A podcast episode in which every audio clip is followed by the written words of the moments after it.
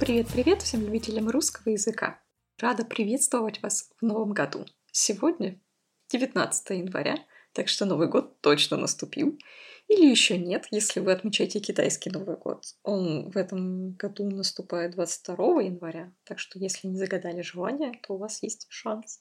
Сегодня мы будем обсуждать новогодние и рождественские традиции, но я предлагаю попробовать новый формат – викторину или квиз. Всего будет 17 вопросов и три варианта ответа. Каждый вопрос я повторю дважды, так чтобы у вас было время на подумать.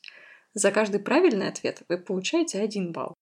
Да, наверное, вам понадобится листочек и ручка, чтобы записывать свои, свои варианты. Но если сейчас у вас их под рукой нет, не расстраивайтесь. Мы играем на интерес. Я вас все равно похвалю в конце. Да, в конце будут правильные ответы и пояснения. Надеюсь, полезные. И, конечно, будет здорово, если вы поделитесь тем, сколько набрали баллов в комментариях к ролику на YouTube. Ну и в целом, как вам такой формат? Я решила разделить вопросы на два блока. Первый будет про Рождество, а второй про Новый год. Думаю, так будет удобнее. Ну что, вы готовы? Тогда начнем. Итак, первый вопрос когда празднуют Рождество в России. Вариант А – 25 декабря, вариант Б – 1 января и вариант В – 7 января. Шутка-минутка. Трудно вспомнить, когда не знаешь, еще и забыл. Но это, конечно, не про вас. Я уверена, что вы ответили правильно. На всякий случай я повторю вопрос. Когда празднуют Рождество в России? 25 декабря, 1 января и вариант В 7 января. Ну что, Идем дальше. Вопрос номер два.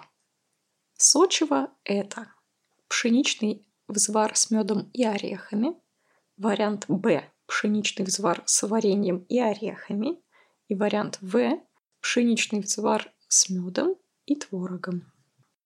Должна вам признаться, что я не знала ответ на этот вопрос. Так что если вы слышите слово «Сочево» впервые, вы в моей команде. Ну и согласитесь, всегда приятно узнавать новое. Прежде чем я повторю этот вопрос и варианты ответа к нему, я думаю, стоит дать небольшое пояснение. Сочево, да, во втором слоге мы пишем «и», его еще называют кутья, кутья, ударение на «я», или калива.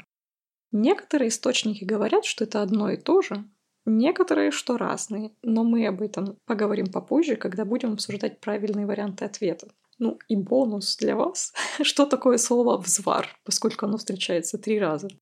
Само слово происходит от глагола «варить» или «заваривать» и означает горячий напиток, приготовленный из трав, сушеных ягод и сухофруктов, либо густую приправу на растительной основе. Неизменными компонентами являются мед и специи. Отличие взвара от компота, кстати, я почти уверена, что слово компот вы встречали, а вот слово взвар у меня есть некоторые сомнения. Так вот, взвар отличается от компота тем, что во взвар не добавляют сахар и стараются не доводить смесь до кипения. Его томят, то есть держат под крышкой, не мучают. Несколько часов поддерживая температуру 90-95 градусов. Я оставлю рецепты в описании, так что не забудьте туда заглянуть. Итак, повторяю вопрос. Сочево это А пшеничный взвар с медом и орехами, вариант Б – пшеничный взвар с вареньем и орехами, и вариант В – это пшеничный взвар с медом и творогом. Итак, переходим к третьему вопросу. На стол в рождественский сочельник нужно расставить вариант А – 13 блюд, вариант Б – 12 блюд и вариант В – 11 блюд. Небольшая подсказка. Сочельник – день перед одним из двух христианских праздников – Рождеством то есть рождественский сочельник, или богоявлением, то есть крещением, крещенский сочельник. И название связывают с традицией употреблять в этот день особое блюдо сочего. Да, помните, да, из предыдущего вопроса. По православной традиции сочельник – день строгого поста. Из питания исключаются мясные, яичные, рыбные и молочные продукты. Натолкнула ли вас эта информация на правильный ответ? Скоро узнаем. А пока я повторю третий вопрос. На стол в рождественский сочельник нужно расставить вариант А – 13 блюд, вариант Б – 12 блюд и вариант В – 11 блюд. Вопрос номер 4. Как называется период между праздниками Рождества и Крещения? Вариант А – святки, вариант Б – колядки и вариант В – сочельник. Если вы внимательно слушали мое пояснение, то, думаю, вы уже более-менее догадываетесь. Конечно, у меня был большой соблазн пояснить значение слов «святки» и «колядки», но, как вы поняли по предыдущему вопросу, если так делать по ходу нашей викторины, вы ответите на все вопросы правильно. Никакого веселья. Так что я предлагаю тут обойтись без моих подсказок. И я повторю еще раз наш вопрос. Вопрос номер четыре. Как называется период между праздниками Рождества и Крещения? Вариант А – святки, вариант Б – колядки и вариант В – сочельник. Следующий вопрос – вопрос номер пять. Надеюсь, вы не забывайте помечать правильные варианты, правильный, на ваш взгляд, вариант. Вопрос номер пять. В России существовала традиция каледовать на святках. Итак, каледовать — это что делать? Вариант А – ходить в баню. Вариант Б – посещать дома. И вариант В – танцевать барыню. У вас может возникнуть резонный вопрос, то есть разумный, обоснованный вопрос у вас может возникнуть резонный вопрос, как можно танцевать барыню? Ведь барыня — это жена барина. Само слово «барыня» от старорусского «боярыня» — это обращение к замужней женщине, представительнице высших сословий на Руси. То же, что сударыня или госпожа. Понятно, в Европе были дамы, леди, доньи. Вот, а в России — барыни. К незамужним девушкам применялось обращение «барышня». Но барыня — это еще и русская, и белорусская пляска, а также плясовая песня, под которую она исполняется. Общий настрой танца задорно-иронический, как вы могли заметить, шутливый. При парном исполнении танцор и танцовщица танцуют попеременно. Это называется перепляс, как бы соревнуясь между собой. В основе танца лежал конфликт между барыней, то есть помещицей, и мужиком, крестьянином. Танцовщица выражала величавость, а танцор — ловкость и удаль. Во время танца рефреном звучит фраза припев «Барыня, барыня, сударыня, барыня», от которой, собственно, и произошло название танца. Я не буду вам описывать движение, лишь скажу, что меня всегда впечатляла присядка. Моя знакомая танцевала в ансамбле русского народного танца и рассказывала, как сложно приходится мальчикам, бедняги. Это действительно требует очень хорошей физической подготовки. И, ну, наверное, даже в какой-то степени акробатической. Я для вас прикреплю ссылку на видео из Ютуба для примера. Так что не забудьте читать описание. Подозреваю, что вы уже забыли, о чем там был вопрос. Напоминаю, мы на пятом вопросе. И он звучит следующим образом. В России существовала традиция каледовать на святках. Это что делать? Вариант А – ходить в баню, вариант Б – посещать дома, и вариант В – танцевать барыню. Переходим к следующему вопросу. Вопрос номер шесть. Сколько дней длится рождественский пост? Вариант А – 14 дней, вариант Б – 40 дней, вариант В – 21 день. На всякий случай уточняю, что здесь слово «пост» используется в значении религиозный пост, то есть ритуальное воздержание от принятия пищи или пищевые ограничения по религиозным соображениям. Понятно, что есть как минимум три значения слова «пост», военное, когда мы говорим о людях или об объекте охраны, например, сторожевой пост, наблюдательный пост, пост как должность. Можно, например, сказать занять пост директора. Ну и пост как информация, размещенная в социальных сетях. Отсюда и глагол «постить», «запостить». Например, пост допустим, пользователя Екатерины набрал тысячу лайков. Да, я надеюсь, когда-нибудь мои видео будут набирать по тысячу лайков. Мечты. Конечно, значение у слова «пост» гораздо больше, но мне кажется, это основные. Так, повторю вопрос. Сколько дней длится рождественский пост. Вариант А – 14, вариант Б – 40 и вариант В – 21 день. Итак, у нас осталось всего три вопроса про Рождество, может быть, четыре. Вы еще ведете свою статистику. Я надеюсь, вы где-то помечаете свои варианты ответов. Итак, следующий вопрос. Вопрос номер семь. Что такое колядки? Колядки — это вариант А – песни, вариант Б – сказки и вариант В – танцы. Может показаться, что мы уже спрашивали вас об этом в пятом вопросе. И отчасти это правда. Каледовать — это глагол, а колядки — это существительное. Когда люди каледуют, они что-то делают с колядками. Помогла ли вам эта подсказка, я не знаю, но надеюсь, что она немного натолкнула вас на верный ответ. В любом случае, если даже вы не знаете, предположите, вдруг угадаете. А пока я повторю вопрос. Колядка — это Вариант А – песни. вариант Б – сказки и вариант В – танцы. Идем дальше. Вопрос восьмой. Я считаю, его можно назвать вопросом со звездочкой, то есть вопросом повышенной сложности. Если вы знаете ответ на него, я вами горжусь однозначно. Итак, как называется служба в церкви ночью на Рождество? Вариант А – всеночная, вариант Б – литургия, вариант В – часы. Все три варианта – это невыдуманные мною слова. На всякий случай говорю вам, что все три варианта – это невыдуманные слова. Обычно в сутках положено служить шесть богослужений. Служить или совершать шесть богослужений. Все службы, кроме литургии, описаны в книге «Часослов», которая сформировалась в IX веке. Но об этом мы еще немного подробнее поговорим позже, когда будем обсуждать с вами правильные варианты ответов.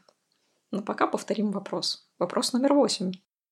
Как называется служба в церкви ночью на Рождество? Вариант А – всеночная, вариант Б – литургия и вариант В – часы. Итак, предпоследний девятый вопрос из раздела про Рождество. Какого числа принято нырять в прорубь? Вариант А – 19 января, вариант Б – 7 января и вариант В – 31 декабря. Пожалуйста, относитесь к этой традиции с осторожностью Каждый год случаются трагедии, когда люди погружаются в воду в необорудованных местах, и их затягивает под лед. Ну и кроме того, вода в минусовую температуру, а иногда может быть и минус 20, и минус 25, это довольно большой стресс для организма. Пожалуйста, соотносите свои силы и возможности, и ни в коем случае не пейте алкоголь для храбрости. Ну и небольшое объяснение по поводу проруби чтобы вам было проще ответить на этот вопрос. Прорубь — это отверстие, прорубленное во льду реки или озера, или какого-нибудь другого водоема. Проруби используют для доступа к воде, например, в них раньше могли полоскать белье. Проруби, которые делают на крещение, часто имеют форму креста, и их еще называют иорданями. Как вы понимаете, это связано с Иорданом, то есть рекой, в которой крестился Христос. Многие считают, что нырнув в прорубь, они смоют себя грехи и очистятся. Итак, я уже дала в этом пояснении довольно много подсказок. Так что, думаю, возможно, вы, даже не зная правильного ответа, уже догадались, какой вариант стоит отметить. Но на всякий случай я повторю для вас вопрос. Какого числа принято нырять в прорубь? Вариант А – 19 января, вариант Б – 7 января и варианта В 31 декабря. Десятый вопрос. Где на Руси традиционно устраивали гадания? Вариант А в поле, вариант Б в хлеве, вариант В в бане. На всякий случай немножко про каждый из этих слов. Хлев. Хлев — это слово мужского рода. Оно имеет несколько значений. Первое — это помещение для домашнего скота, обычно для коров. И второе значение а, хлевом иногда называют грязное неприбранное помещение. Сделать, например, из квартиры хлев. Или, можно сказать, я живу в хлеву. Тут, кстати, может быть еще интересно про склонение. Дело в том, например, что когда я готовилась к этому квизу, в предложенных вариантах было как раз в хлеве. Но мне скорее ложится на слух в хлеву. А словарь говорит, что в предложенном падеже единственного числа слово «хлев» может склоняться двумя способами. То есть вы можете сказать и в хлеве, и в хлеву. Да, и ударение. Хлев, хлева, о хлеве, в хлеве и в хлеву. Множественное число от слова «хлев» – хлева, либо нет хлевов. Ну и пояснение по поводу слова «баня». Я почти уверена, что вы знаете, если вы хоть раз были в России, но тем не менее. Баня — это тоже многозначное слово. Это специальное помещение или учреждение, где моются и парятся. Баню можно истопить. Второе значение — это мытье людей, то есть устроить детям баню. Кроме того, есть еще такое негативное значение слова «баня». А, можно сказать «кровавая баня», то есть это беспощадное кровопролитие. Как-то, конечно, не совсем по-новогоднему это звучит, я понимаю. Ну а что поделаешь. Слова часто бывают многозначными, и хорошо знать несколько значений, чтобы не попасть в просак. Итак, я повторю наш вопрос. Вопрос номер, кажется, 10? Да, номер 10. где на Руси традиционно устраивали гадания? В поле, вариант Б – в хлеве, вариант Б – в бане. Можно праздновать, я считаю. Мы осилили с вами первую часть вопросов. Второй блок будет посвящен новогодним традициям. Возможно, вам будет с ними гораздо проще. Здесь всего 7 вопросов. Итак, вопрос номер 11. Как называются главные часы России, извещающие о начале Нового года? Вариант А – хронометр, вариант Б – куранты и вариант В – хронограф. Наверное, здесь я не буду давать пояснения. Давайте поговорим про хронометры, хронографы и куранты, когда будем обсуждать правильные варианты ответов. А пока я повторю одиннадцатый вопрос. Как называются главные часы России, извещающие о начале Нового года? Вариант А – хронометр, вариант Б – куранты вариант В – хронограф. Вопрос номер 12. Как называется жезл Деда Мороза? Вариант А – волшебная палочка, вариант Б – скипетр и вариант В – посох. И еще раз. Как называется жезл Деда Мороза? Волшебная палочка, скипетр или посох? Вопрос номер 13. Сколько лошадей в упряжке Деда Мороза? Вариант А – одна, вариант Б – три и вариант В – пять. Дам вам небольшую подсказку. Подумайте о том, сколько длится зима. Может быть, это вас натолкнет на правильную мысль. Но еще раз повторю для вас вопрос. Сколько лошадей в упряжке у Деда Мороза? Вариант А – одна, вариант Б – три, вариант В – пять. Переходим к следующему вопросу. Вопрос номер 14. Где находится резиденция Деда Мороза? Вариант А. В Великом Новгороде. Вариант Б. В Великом Устюге. И вариант В. На севере. Да, все здесь это реально существующие места. Причем в моем детстве, кажется, такой резиденции еще не было. Резиденция появилась в этом городе в 1999 году, когда я уже была относительно большой девочкой. Итак, повторю для вас вопрос. Вопрос номер 14. Где находится резиденция Деда Мороза? Вариант А в Великом Новгороде, вариант Б в Великом Устюге, вариант В на севере. Вопрос номер 15. Кто, помимо Снегурочки, сопровождал Деда Мороза на новогодних праздниках? Вариант А – ледяная баба, вариант Б – мальчик Новый год и вариант В – олени. Как и со вторым вопросом, здесь я должна вам признаться, что для меня ответ был совсем неочевидным. Так что если вы ответили верно, вы мой герой. Позднее я вам расскажу немножко подробнее по эту, про эту историю. На всякий случай повторю для вас пятнадцатый вопрос. Кто, помимо Снегурочки, сопровождал Деда Мороза на новогодних праздниках? Вариант А – ледяная баба, вариант Б – мальчик Новый год и вариант В – олени. Переходим к шестнадцатому вопросу. Какой салат является традиционным для новогоднего стола? Вариант А – оливье, вариант Б – цезарь и вариант В – греческий. Ну, здесь я вас, конечно, уверена, просто повторю вопрос номер 16. Какой салат является традиционным для новогоднего стола? Вариант А – оливье, вариант Б – цезарь и вариант В – греческий. Последний вопрос нашей викторины. Вопрос номер 17. Здесь я почти так же уверена в вас, как и в предыдущем вопросе. Традиционный танец вокруг елки называется вариант А – хоровод, вариант Б – комаринская и вариант В – яблочко. Как и в случае с барыней, думаю, нужно здесь прояснить немножко про яблочко. Яблочко — это не только плод яблони. Напоминаю, что яблочко — это уменьшительно-ласкательная форма от слова яблоко. Яблочко — это и центр мишени в виде небольшого черного кружка. Знаете, выражение «попасть в яблочко», то есть попасть точно в цель. В данном случае мы говорим с вами про яблочко. Это русская песня-частушка, популярная среди революционных солдат, а также исполняемый под ее мелодию матросский танец. Известна она своими многочисленными вариантами текстов периода гражданской войны. Их пели и красные, и белые, и зеленоармейцы, а также многие другие вообще-то.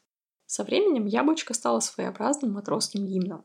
Я оставлю вам ссылки и на танец, и на песню. На мой взгляд, это очень хорошее исполнение. Так что не забывайте вообще-то заходить в описание и читать его. Ну, думаю, что такое хоровод, движение по кругу вы точно знаете, но слышали ли вы когда-нибудь про Камаринскую? Вопрос со звездочкой, я знаю. Если вы знакомы с творчеством композитора Михаила Ивановича Глинки, то, наверное, знаете. Его произведение так и называется «Камаринская». Оставлю для вас ссылку в описании на ее исполнение. Камаринская — это и танец, и песня, как и в случае с яблочком. Википедия говорит нам, что Камаринская — это популярная русская народная удалая пляска, главным образом мужская, представляющая собой удалой перепляс в сопровождении одноименной песни. Конечно, лучше один раз увидеть, чем сто раз услышать. Так что ссылки и на танец, и на исполнение я вам тоже оставлю. Сразу говорю, что при прослушивании захочется сплясать. да, сплясать то же самое, что и станцевать, но обычно это про народный танец. После такой подробной справки я повторю для вас последний вопрос викторины. Итак, вопрос номер 17. Традиционный танец вокруг елки называется А. Хоровод, Б. Камаринская и В. Яблочко. Ну что, мы с вами молодцы, добрались до конца квиза. Поздравляю вас. Ну а теперь давайте обсудим правильные ответы. Я уверена, что вы ответили верно на первый вопрос. Верный вариант ответа — это вариант В. Рождество в России празднуется 7 января, а 6 января — так называемый сочельник. Так что русская православная церковь, как и грузинская и сербская, отмечает Рождество по юлианскому календарю. Как вы, наверное, знаете, очень давно Юлий Цезарь ввел календарь практически такой же, как и современный. Называется он юлианский. Год по юлианскому календарю начинается с 1 января, так как именно в этот день, со 153 года до нашей эры, избранные консулы вступали в должность.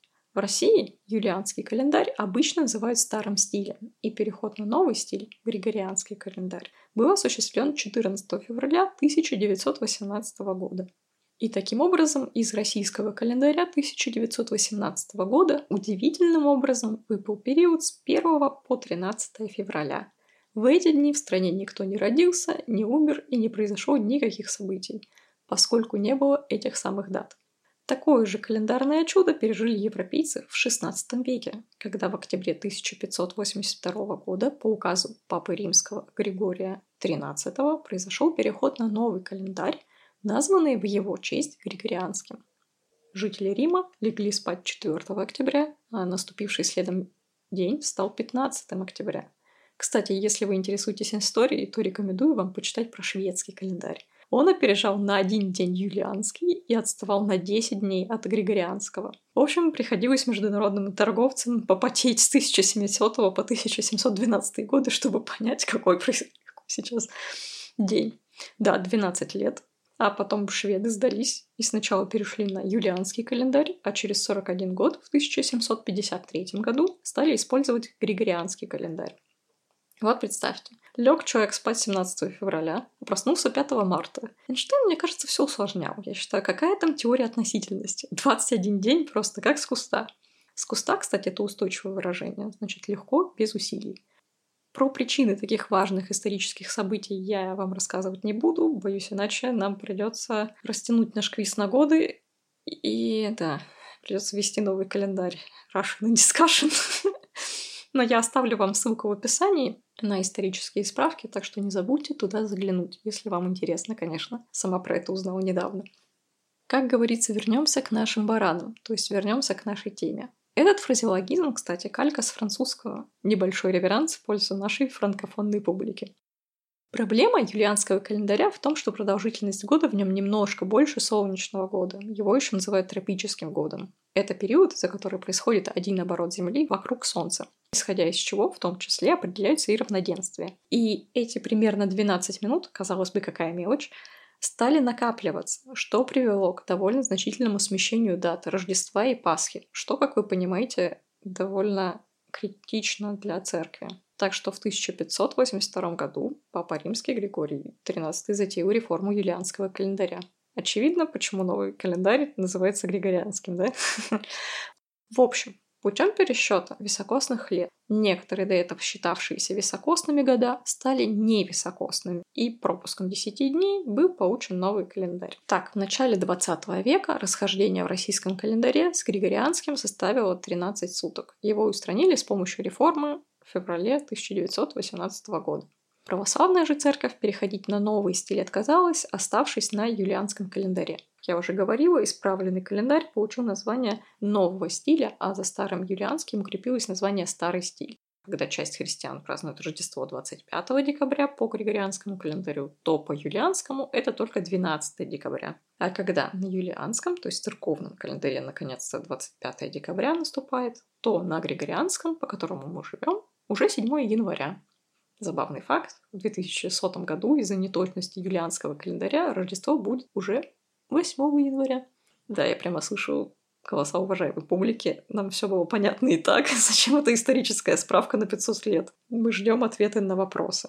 Ребята, успокойтесь, мы движемся. Наконец-то приходим к ответу на второй вопрос. Итак, что такое сочево, спрашивал я вас. И правильный вариант ответа, вариант А, Сочево – это пшеничный звар с медом и орехами. Кутья или сочево блюдо называется по-разному в разных регионах, обозначает вареную пшеницу с медом. Сочево, калива или кутья – это блюдо по- по-разному называется в разных регионах, обозначает вареную пшеницу с медом. Слово калива или кутья имеют греческое происхождение. От греческого калифия – вареная пшеница, и кукия – зерно бобы. Слово сочево происходит от слова сок. Нетрудно догадаться, да? Словарь Даля так объясняет происхождение названия. Сочево – это семенной сок или молоко, миндальное, ореховое, маковое, конопляное и другое. Пища с соком этим. Калива – это поминальная кутья, каша из пшеницы, либо из полбы, риса и другой крупы с изюмом и медом. Это блюдо готовилось, вероятно, еще в языческие времена и связано с поминовением предков. Оно широко было распространено на территории обитания славянских и не только славянских народов. Румыния, молдаване также готовят это блюдо.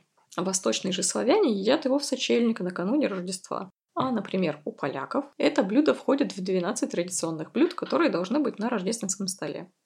Первое упоминание блюда на Руси относится к XI веку, но наш вариант более поздний, когда в кутью стали добавлять изюм и растертый мак – это очень сытное и калорийное блюдо, и не зря им угощали нищих, с ним же в качестве подарка ходили в гости. Для подачи порционно достаточно будет всего одной ложки. Сочельник этим блюдом начинается трапеза. В общем, источники дают довольно запутанную информацию. Кто-то считает, что калива, сочево и кутья – это разные блюда, кто-то, что это одно и то же. Но, например, у нас кутьей всегда называлось только поминальное блюдо, то есть блюдо, которое предлагают на поминках. Так называют обед в память умершего после похорон. А у вас в стране есть какое-то специальное блюдо, которое готовят на Рождество? Пожалуйста, поделитесь с нами в комментариях. Вдруг и мы разнообразим наш рацион. Кто знает? Итак, вопрос номер три. Сколько блюд ставят на стол в рождественский сочельник? И верный ответ – это 12 блюд. Если не ошибаюсь, это вариант ответа Б. Раньше пища была тесно связана с духовной жизнью людей, и практически каждому празднику, и религиозному, и тому, который остался с языческих времен, отвечал свой набор блюд. Блины или вареники готовили на Масленицу, яйца и куличи на Пасху, мед и яблоки на Спас, ну и так далее. Существовало множество обрядов и поверий, связанных с едой. Например, на крестины варили пшеную кашу в горшке, а затем разыгрывалась сценка продажи горшка, и тот, кто вносил наибольшее количество денег на крестины, праве разбить горшок. Гости считали за честь отведать обрядовую пищу и взять на память черепок. Это делалось для того, чтобы ребенок рос здоровым и счастливым. На сочельник обычно готовят только постные блюда, поскольку еще продолжается рождественский пост. На рождественском столе обязательно были 12 блюд, включая взвар, то есть компот из сухофруктов, и кутья. Как мы уже выяснили в предыдущем вопросе, это каша из злаковых зерен. Они символизируют 12 апостолов. В описании я оставлю вам ссылку на статью, где перечисляют все 12 блюд для сочельника и рассказывают про их символическое значение. Следующий вопрос – это вопрос номер 4. Как называется период между праздниками Рождества и Крещения? И правильный ответ – это вариант А. Святки – это святые праздничные дни. И по старому стилю они длятся с 25 декабря по 6 января, а по новому стилю с 7 января по 18 января. Все не зря мы с вами обсуждали столько времени календари. Закрепляем полезную лексику про стили теперь. Ну что, к следующему вопросу. Вопрос номер пять. В пятом вопросе я спрашивала вас про то, что значит каледовать. И верный ответ здесь – Б. Посещать дома. В старину на святках было распространено каледование. Группа обычно молодых людей, иногда ряженых, посещала дома соседей, исполняя прибаутки и песни с пожеланием добра, за что получала угощение. Да, что такое прибаутка? Не уверена, что вы знаете, так что поясню здесь. Прибаутка – это жанр устного народного творчества, от слова «баять», то есть говорить, приговаривать. Он близок к пословице и к поговорке. Прибаутка – это такая забавная рифмованная поговорка, используемая для оживления речи или разговора. Прибаутками развлекают обычно маленьких детей. Они отличаются, например, от потешек тем, что в прибаутках есть диалог. Например, «Я медведя поймал». «Так веди его сюда». «Так не идет». «Так сам иди». «Так он меня не пускает». Также прибаутки не подразумевают игровых движений, как это, например, происходит в случае с потешками. Потешки тоже предназначаются для развития и развлечения маленьких детей. Она учит понимать человеческую речь и соотносить слова и действия. Родитель вместе с ребенком проговаривает потешку, при этом выполняя определенные действия и жесты, упоминаемые в потешке. Одна из самых известных потешек, возможно, вы где-то слышали про нее, звучит так.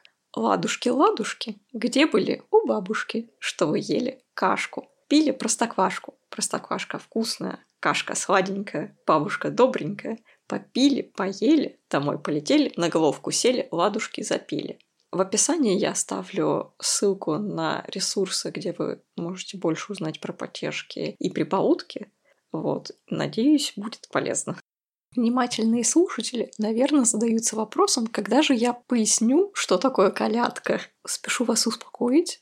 Про нее был отдельный вопрос, и чуть позже мы про нее тоже поговорим. А пока переходим к следующему вопросу. Вопрос номер шесть. Сколько дней длится рождественский пост? И если вы ответили вариант Б, то оказались правы.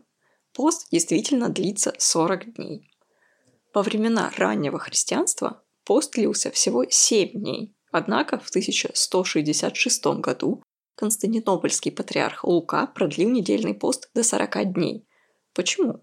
По словам архиепископа Симеона Фессалонийского, в рождественский пост православные христиане следуют примеру Моисея, который после соблюдения 40-дневного поста получил, цитата, на каменных скрижалях начертания словес Божьих. Наверное, вы знаете эту историю. Моисей получил 10 заповедей. Собственно, такое объяснение. Ну что, Переходим к следующему вопросу. Вопрос номер восемь. Как называется служба в церкви ночью на Рождество? Те, кто ответил вариант А, всеночная, поздравляю вас, вы молодец. Всеночным бдением или всеночную называется такое богослужение, которое совершается вечером накануне особо чтимых праздничных дней. Это богослужение называется всеночным, потому что в древности оно начиналось поздно вечером и продолжалась всю ночь до рассвета. В описании будет ссылка, по которой сможете прочитать про ход богослужения поподробнее. Еще одним вариантом ответа в данном вопросе были часы. Часы, как понимаете, тоже слово многозначное, и в данном случае часы – это краткие богослужения, совершаемые четыре раза в сутки и освещающие молитвой весь день. У них свои названия – первый час, третий час, шестой и девятый и у каждого есть свое значение. Здесь я не буду выдаваться в подробности, ставлю ссылку в описании, так что не забывайте заглядывать туда.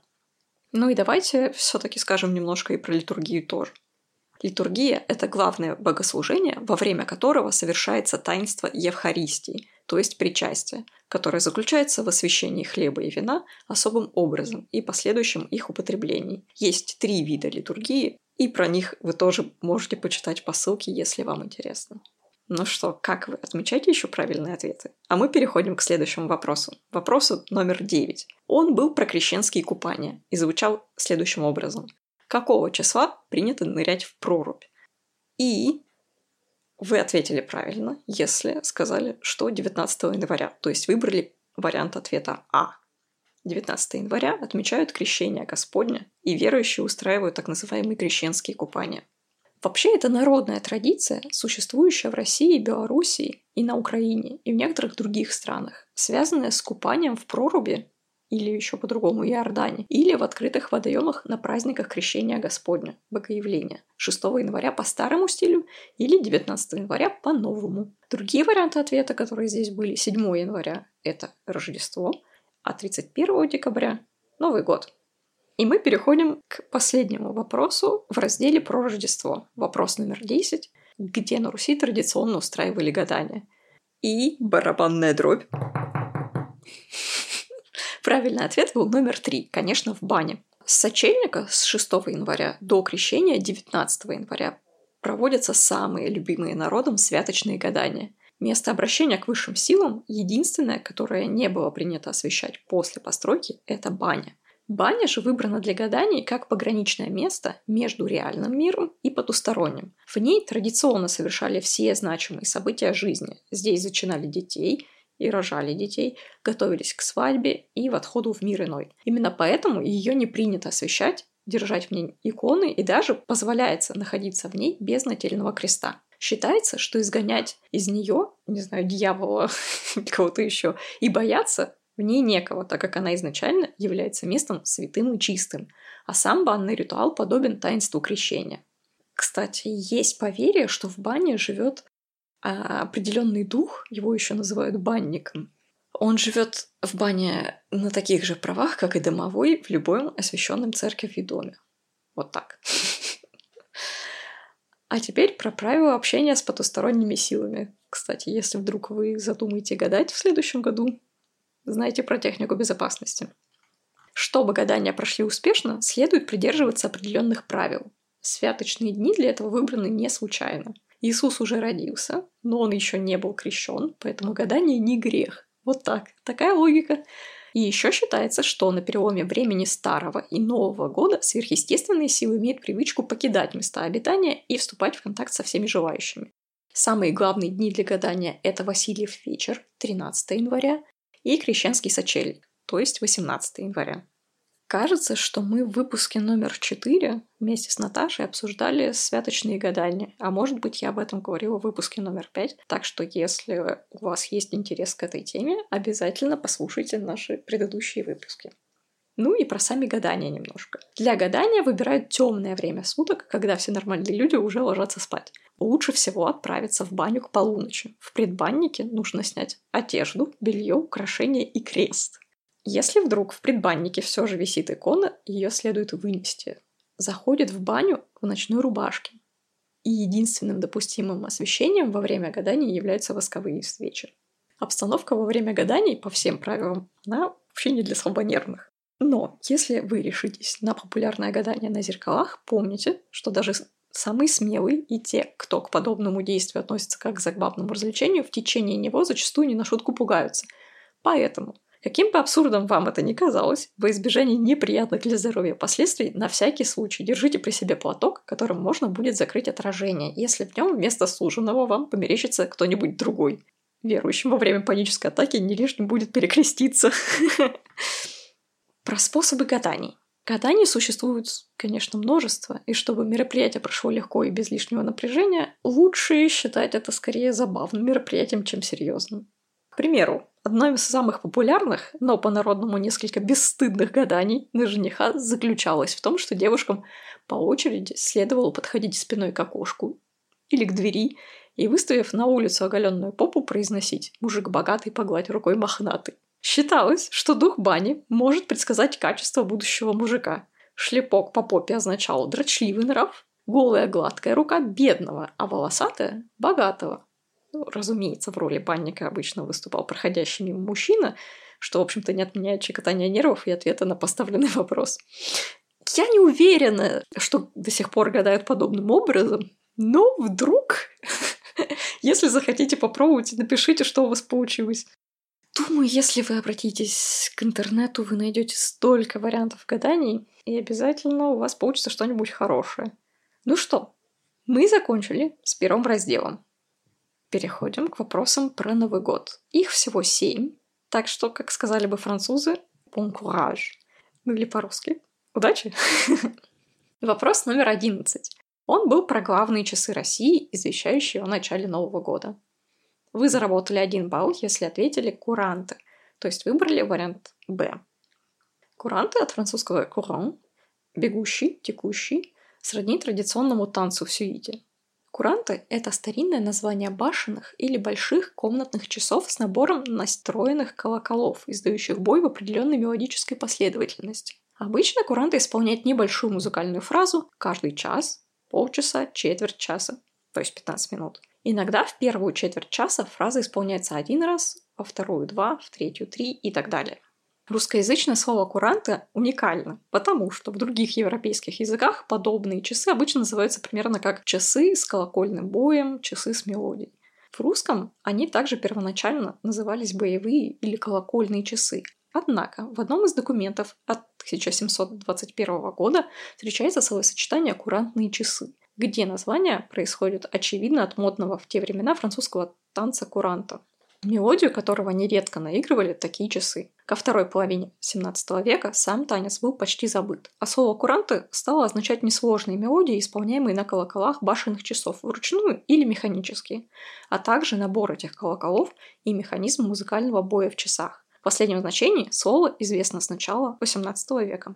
Собственно, слово «куранты» сохраняло это значение в русском языке до середины XIX века, пока часы с музыкальным боем не вышли из обихода. И после этого оно перешло на музыкальные башенные часы, в особенности на часы на Спасской башне Московского Кремля. Кстати, все три варианта ответа в этом вопросе так или иначе связаны с часами, так что если вы выбрали неверный ответ, не расстраивайтесь.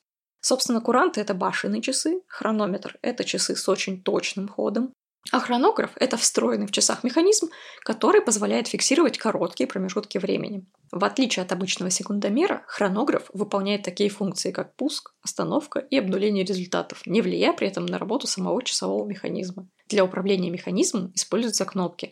Хронограф в буквальном переводе означает записывающее время, объединяя греческие слова «хронос», то есть время, и графа «писать». Сегодня такое название нередко сбивает с толку, а ведь современные хронографы способны фиксировать интервалы времени, но не записывать. Объяснение этой путаницы кроется в истории. Самые первые хронографы были оборудованы чернильными иглами, которые, фиксируя временные показатели, ставили точку на циферблате. Сегодня простые однокнопочные часы с хронографом стали почти редкостью, и их вытеснили более сложные механизмы. Как я уже говорила выше, хронометр – это часы с особо точным ходом которые проходят обязательную сертификацию в официальном швейцарском институте хронометрии. Каждый хронометр тестируется индивидуально и, пройдя все испытания, получает сертификат. Изначально хронометр создавался для судовой навигации, то есть для хождения по морю. В 1761 году изобретатель Джон Гаррисон объявил о завершении работы над устройством в большом деревянном коробе. Оно, по словам Гаррисона, было способно дать морякам давно ожидаемую возможность точного определения долготы во время длительных морских плаваний. Точный ход хронометра Гаррисона позволял команде корабля рассчитывать долготу. На каждые 15 градусов хода судна на восток местное время уходило на час вперед, а на каждые 15 градусов на запад время идет на час назад. Таким образом, зная местное время в точке местоположения судна, моряки высчитывали удаленность мест как на востоке, так и на западе. Хронометры также стали использоваться и на железной дороге. Как утверждают некоторые источники, произошло это после крупнейшей железнодорожной катастрофы в истории США в 1891 году. Тогда, вследствие ошибки, лоб в лоб столкнулось два поезда.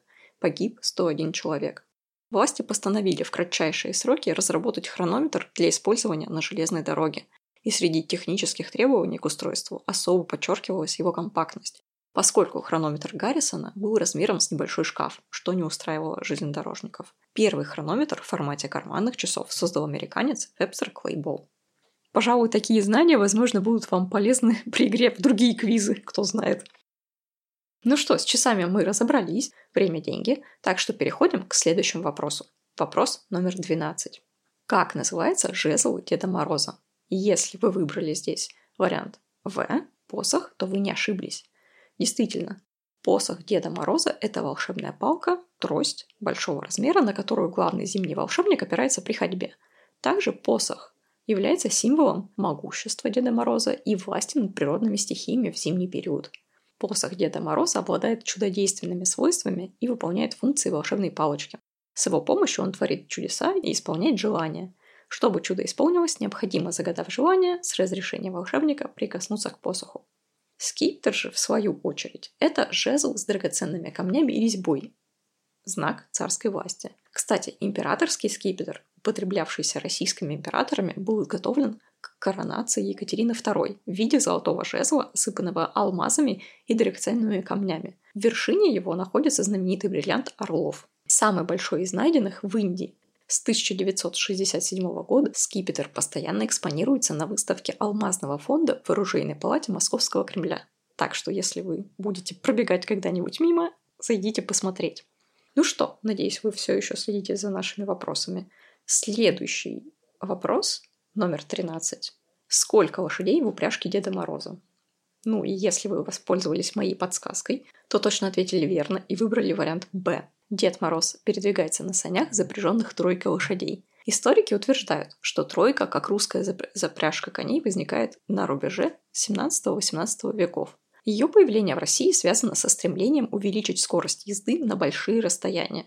Каждая лошадь в тройке скачет своим аллюром. В центре расположен так называемый коренник, он скачет рысью, а по бокам престижные лошади, скачущие галопом. Таким образом достигается высокая скорость до 50 км в час. Как вы, наверное, знаете, традиция отмечать Новый год вернулась в СССР в 1935 году. И сначала у Деда Мороза не было какого-то определенного вида транспорта.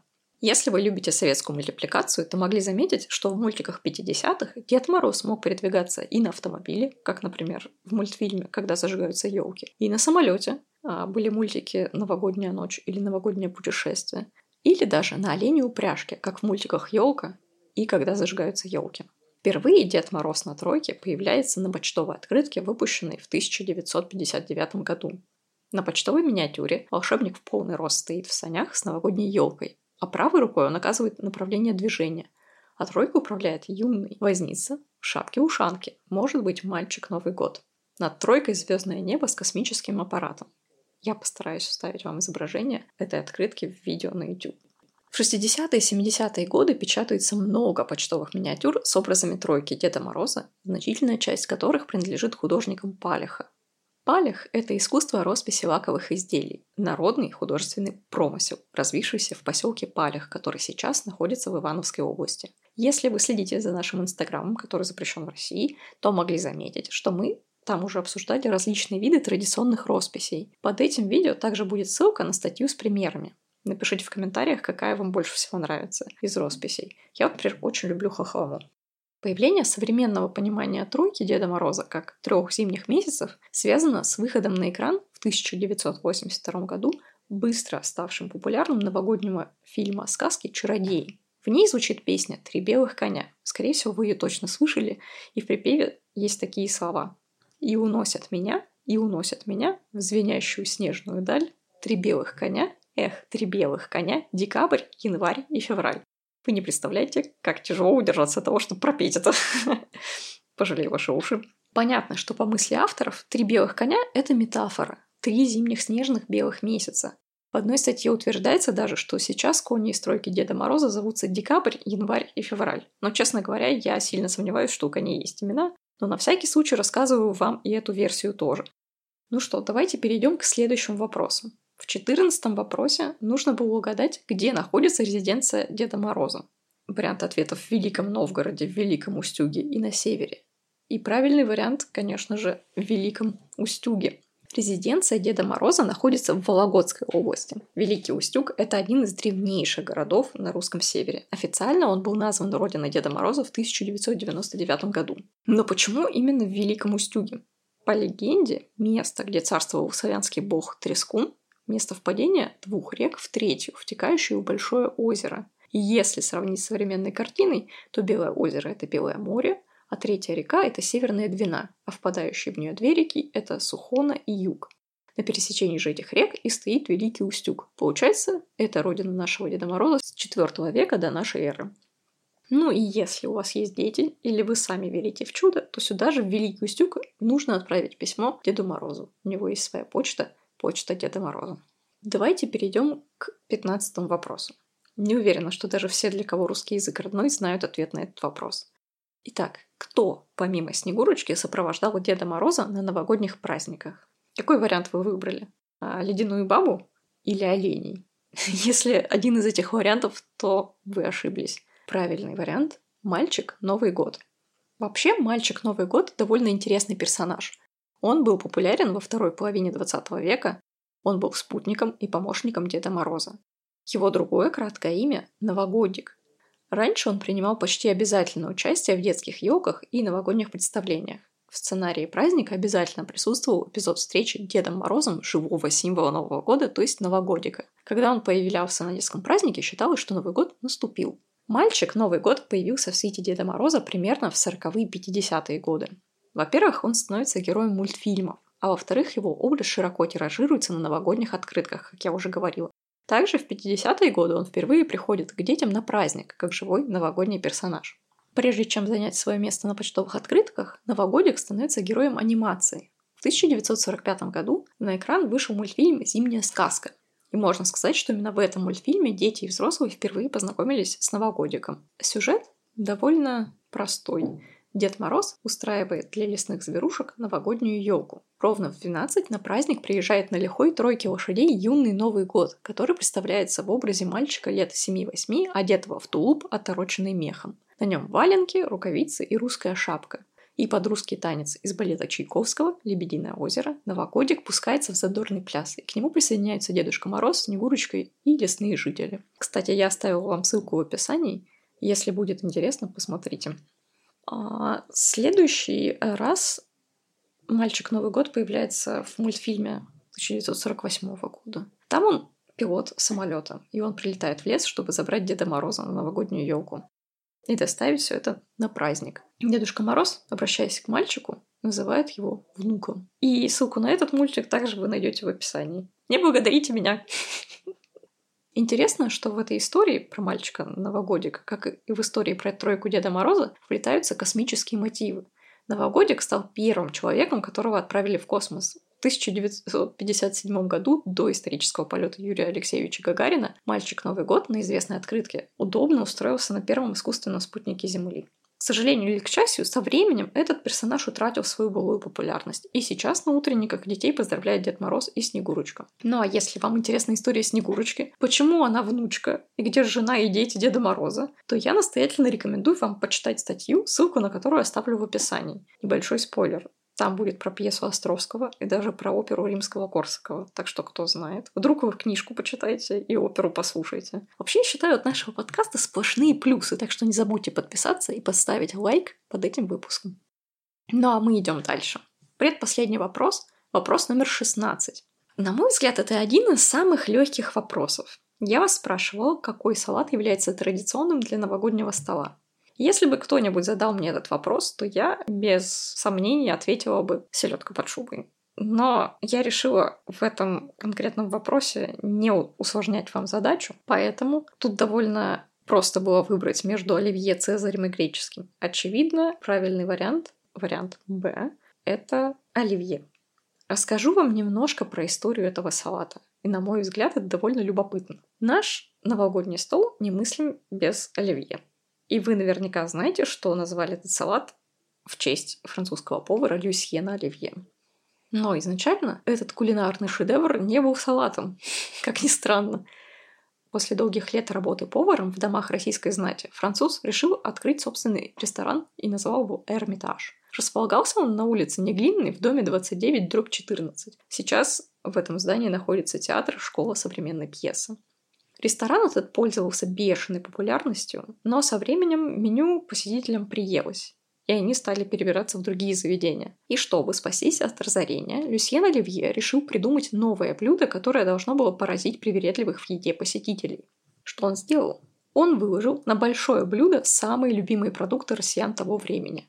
Это были вареное филе рябчиков, и куропаток. Их он смешал с кубиками желе из бульона птицы. А рядом поместил вареные раковые шейки и ломтики говяжьего языка, политые соусом провансаль, а также пару ложек черной икры. А центр блюда он украсил картофелем с маринованными корнишонами и ломтиками крутых яиц. И никакой мешанины там не было.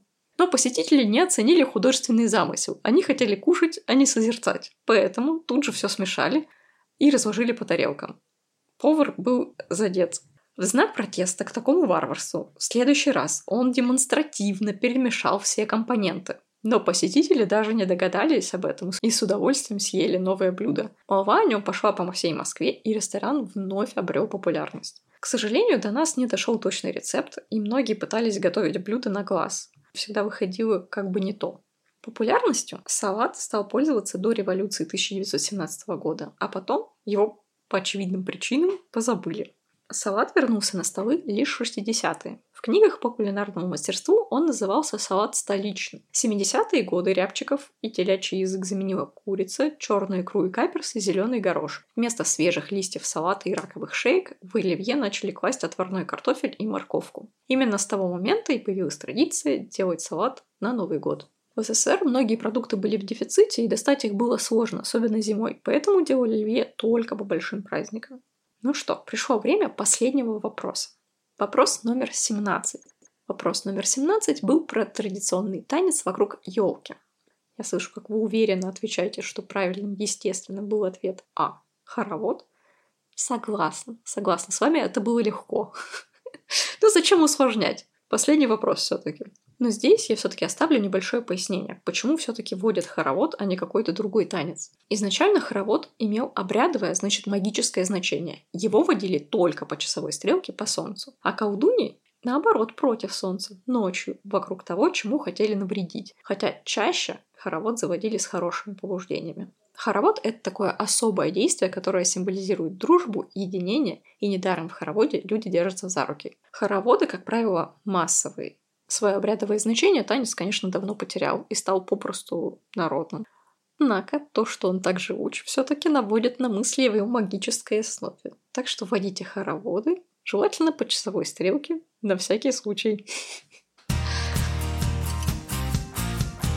Ну что, я надеюсь, наша викторина была для вас познавательный. Еще раз поздравляю вас всех с наступившим Новым годом. Надеюсь, вы набрали много баллов в нашем квизе, и самое время похвалить себя. Я лично вами горжусь. Думаю, вы узнали что-то новое. А если есть какие-то вопросы, пишите нам в комментариях. Мы все читаем и на все отвечаем. Советую вам также выпуски, как я и говорила, номер 4, 5 и 12. Напоминаю, что китайский Новый год в 2023 году отмечается 22 января.